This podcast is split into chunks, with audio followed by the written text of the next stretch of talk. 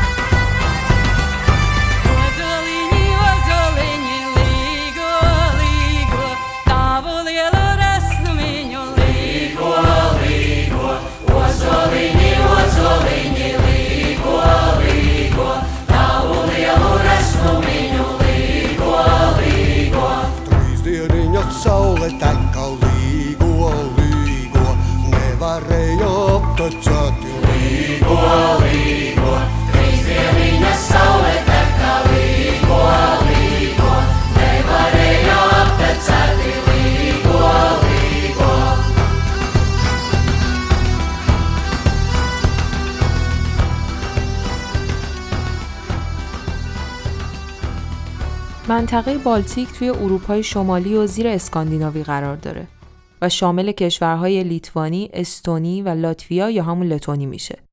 تقریبا حدود نیمی از این منطقه رو جنگل های کاج پوشوندن. جنگل بی انتهای کاج های سر به آسمون کشیده. منطقه بالتیک زمستونای سخت و یخبندون داره. انسانها برای هزاران سال توی این منطقه زندگی کردن و اکثرا هم به صورت قبیله تا اینکه توی قرون وسطا بالاخره با دنیای بیرون از خودشون کمی ارتباط گرفتن. برای همین هم این منطقه جزو آخرین نقاطی از اروپا بود که مسیحیت بهش نفوذ پیدا کرد. حدود قرن دوازده میلادی کلیسا جنگی بزرگ با انگیزه های مذهبی برای گسترش مسیحیت رو شروع کرد و با ضرب شمشیر و ریختن خون مسیحیت رو به این منطقه وارد کرد. بعضی مسیحیت رو پذیرفتن بعضی دیگه از ترس جونشون در ظاهر قبول کردن و به صورت پنهانی به پرستش خدایان باستانی خودشون ادامه دادن. البته به خاطر همین انزوای این منطقه تا قبل از جنگ چیز دقیق و زیادی از اعتقادات و اساطیر اونها در دسترس نیست و بیشتر چیزی هم که امروز می‌دونیم رو خود مردم منطقه مکتوب نکردن بلکه از طریق جنگجویان و مبلغهای مذهبی به گوش دیگران رسیده.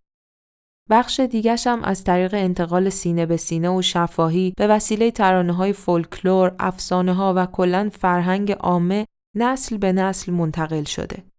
خدای ازلی و برتر در اساطیر بالتیک خدایی به اسم دیواس. دیواس پیش از هر چیز دیگه وجود داشته. گاهی دیواس به شکل یک گدای پیر تصویر میشه که توی جنگل ها سرگردونه و در تنهایی و سکوت مشغول کشف و تجربه آفریده های خودشه.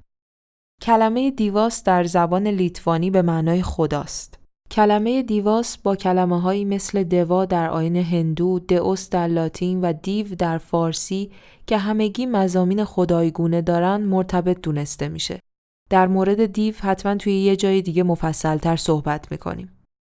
مثل بسیاری از اساتیر دیگه توی دنیا خدایان بالتیک هم پیرامون طبیعت شکل گرفتن. خدایان، الهگان و موجودات افسانه‌ای که به یک عنصر طبیعی مربوط میشن.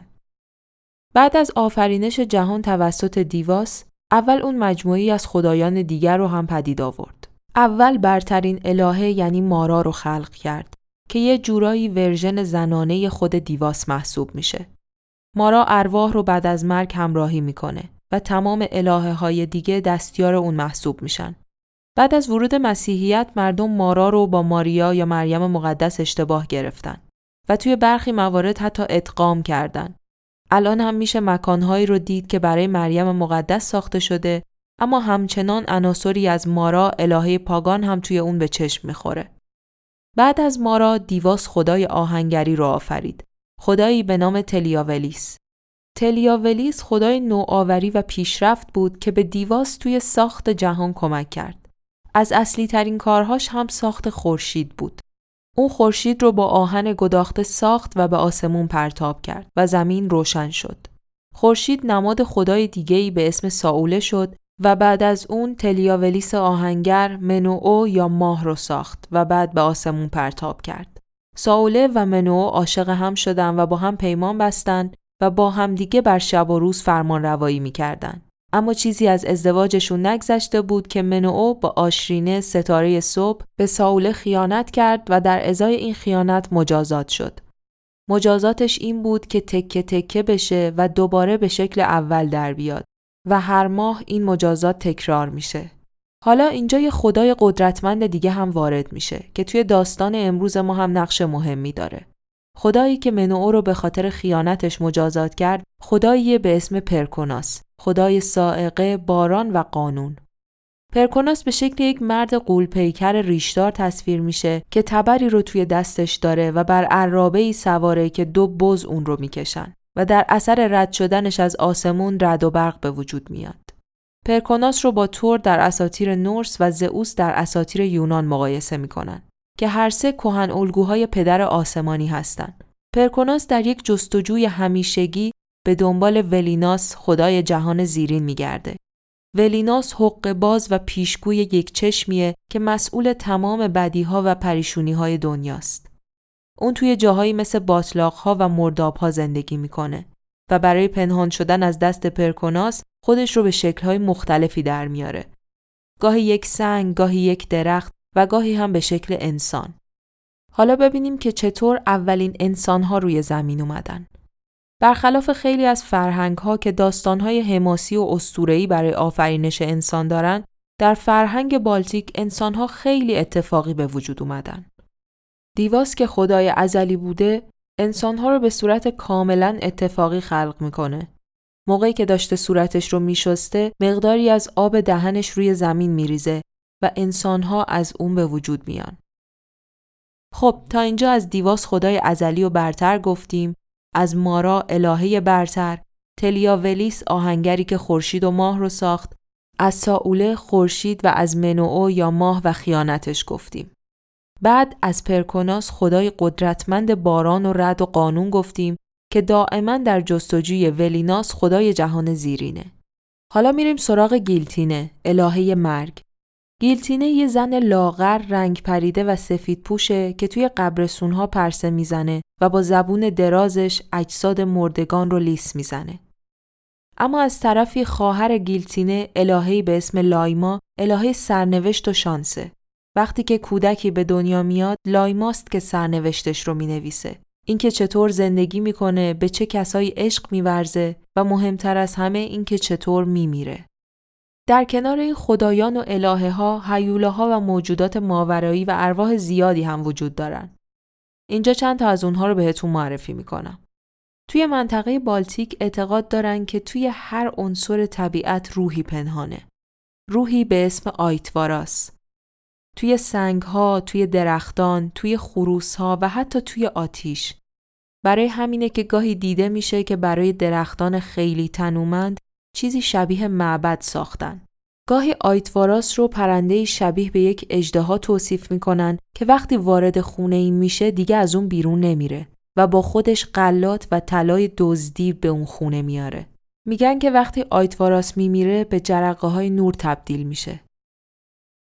در اعماق جنگل جادوگری به اسم راگانوس زندگی می‌کنه که مثل یورونا روزگاری زن زیبایی بوده اما حالا به هیولایی تبدیل شده که مردم بی احتیاط رو به قورباغه و خوک تبدیل می‌کنه.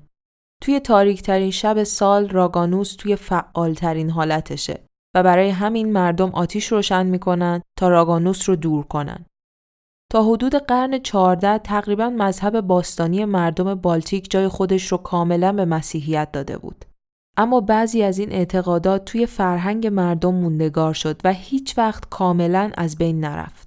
امروزه حتی مذهبی هست به اسم رامووا که پیروانش هنوز خدایان اسطوره‌ای که گفتیم رو باور دارن و پرستش می‌کنن و حتی سعی دارن که مذهبشون رو به عنوان یک آین رسمی و شناخته شده ثبت کنن.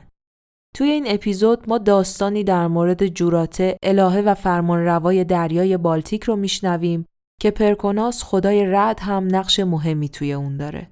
پس بی معطلی بریم سراغ این چیچکا. اپیزود هفتم قصر کهربا.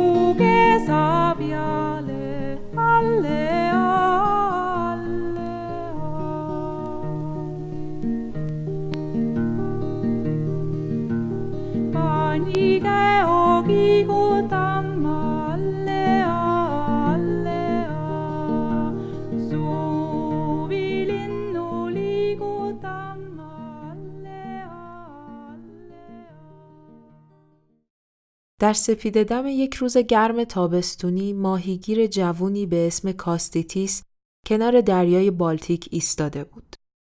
خورشید کم کم از درختهای بلوط و کاج بالا می اومد. پشت سرش بین انبوه درختها کلبه کوچیک چوبی که با مادرش توی اون زندگی می کرد و روبروش دریا بود. صبح دلانگیزی بود. غرق در نشانه های فرخنده. فکر کرد که حتما سفر پربرکتی رو پیش رو داره. کاستیتیس عادت داشت که قبل از هر بار دریا رفتن تور ماهیگیریشو بررسی می‌کرد.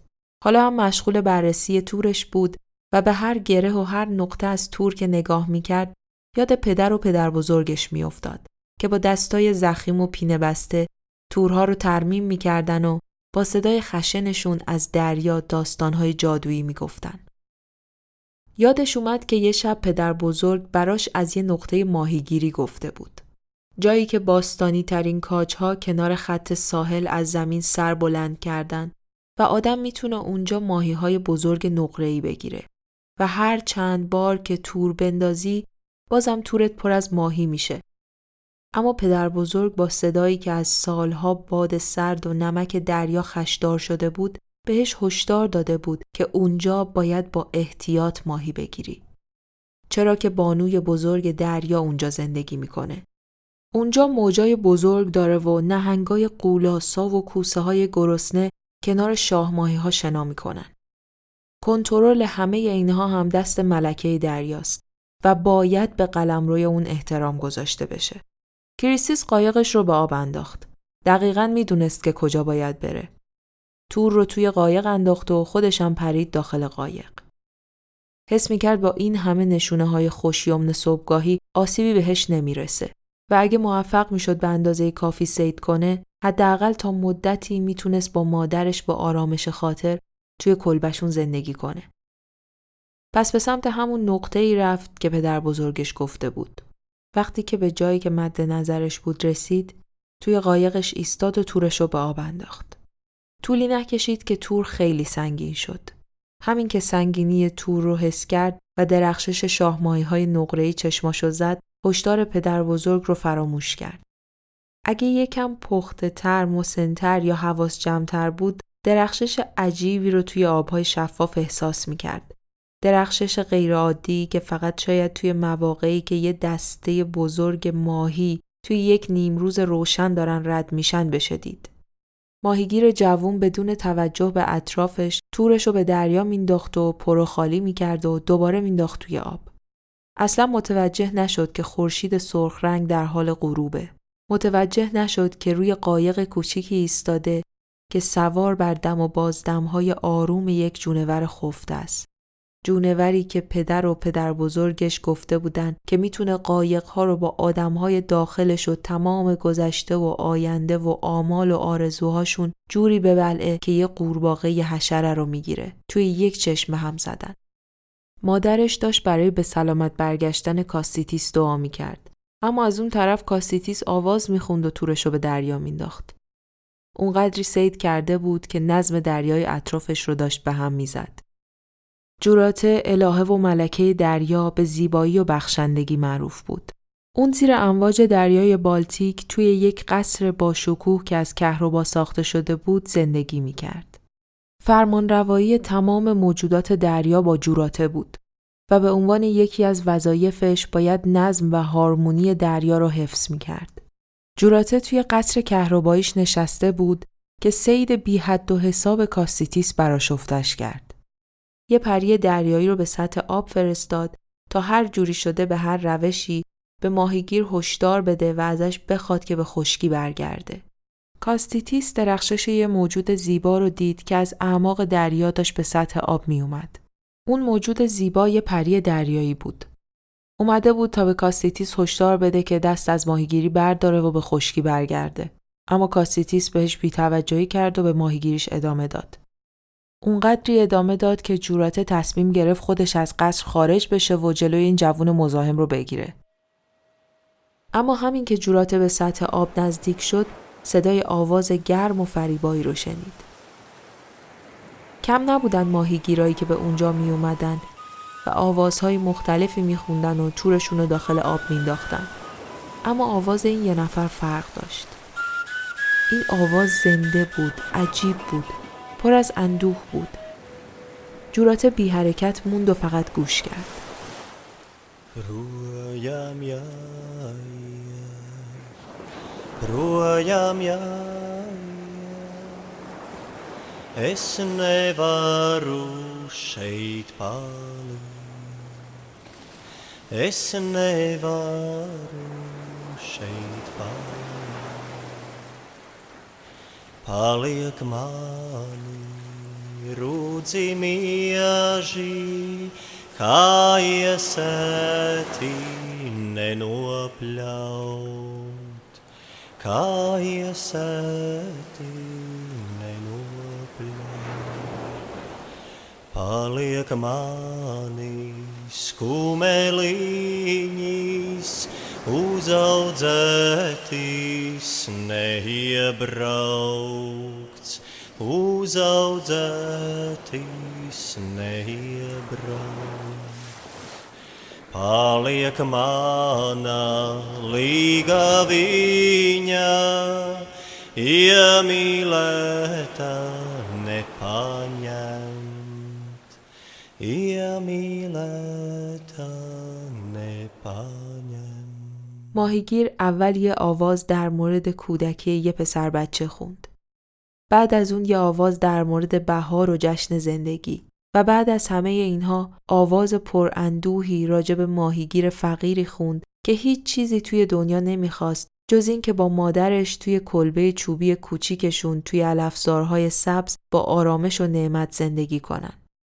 ملکه دریا وقتی داشت به پایان آوازی درباره گیر کردن یه پری دریایی توی تور یه ماهیگیر مهربون گوش می‌کرد دیگه غرق در احساسات شده بود. به نظر جوراته اومد که این ماهیگیر جوون زیباترین تجلی انسانیته و این موجود میرا وارث روحی باستانی و قدرتمنده و یک نیروی برتر مثل یه مجسمه اونو به بهترین شکل تراش داده.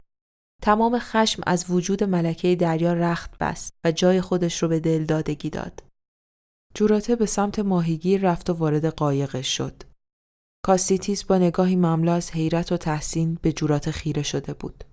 و وقتی که جورات دستش رو گرفت و اونو با خودش به اعماق دریا کشید نه ترسید و نه مقاومتی کرد. هیچکس نمی‌دونه که جوراته و کاستیتیس چه مدت با هم توی قصر زیبای کهربا زندگی کردن.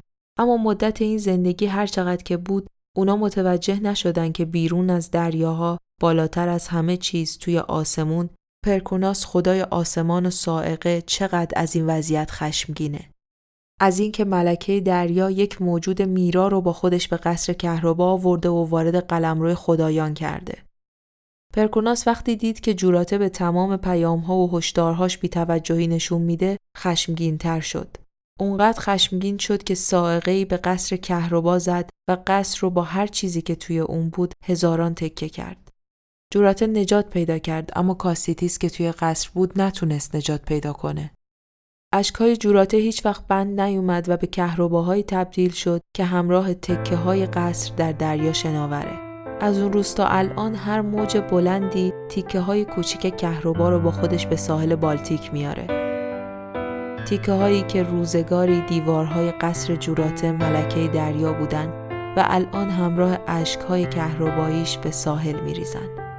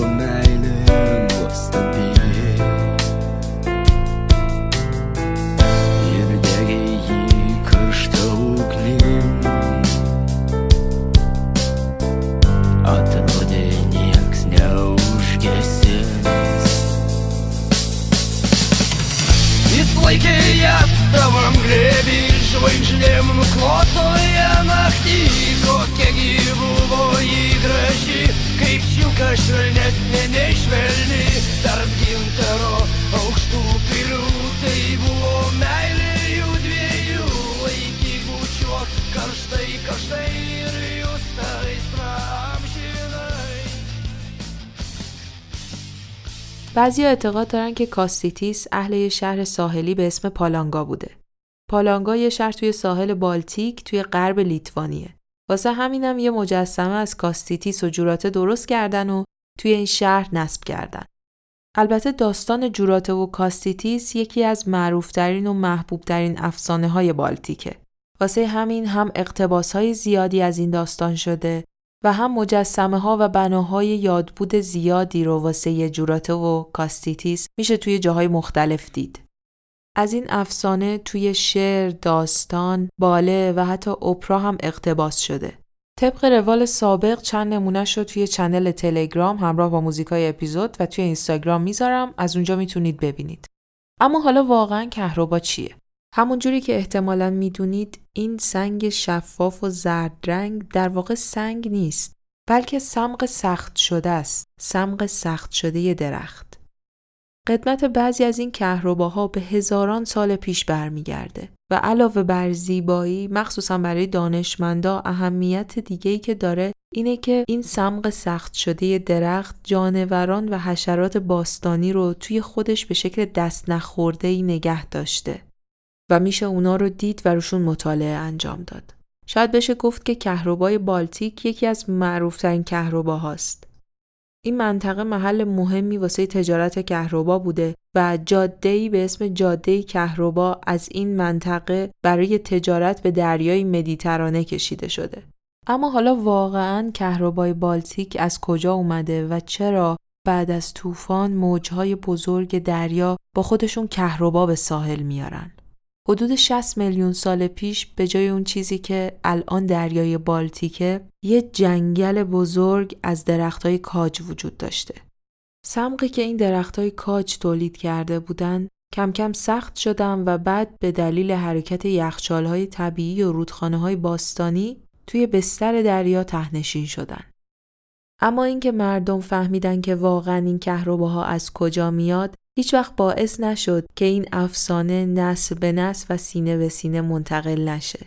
آخه کیه که این کهرباها رو کنار ساحل ببینه و دلش نخواد حتی اگه شده واسه چند ثانیه کوتاه باور کنه که اینا بقایای یه قصر کهربایی توی اعماق دریاست. نه فقط سمق درخت خشک شده.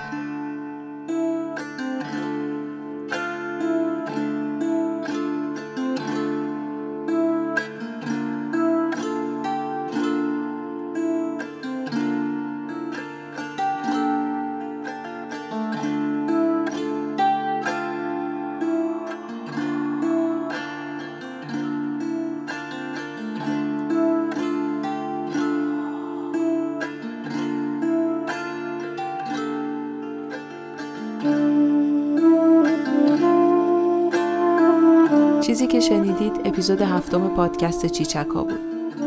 ممنون که به چیچکا گوش می‌کنید ممنون که برای هر اپیزود منتظر میمونید و ممنون که مثل همیشه با نظرات زیباتون ادامه این راه رو برای من آسون تر می‌کنید. توی اینستاگرام، تلگرام، Castbox، Apple Podcast در ارتباط باشید و حتما نظراتتون رو بهم بگید. اپیزود بعدی هم با فاصله کوتاهی احتمالا به زودی منتشر میشه و یک افسانه دیگه از دریای بالتیک هست. مواظب خودتون باشید. فعلا خدا نگهدار.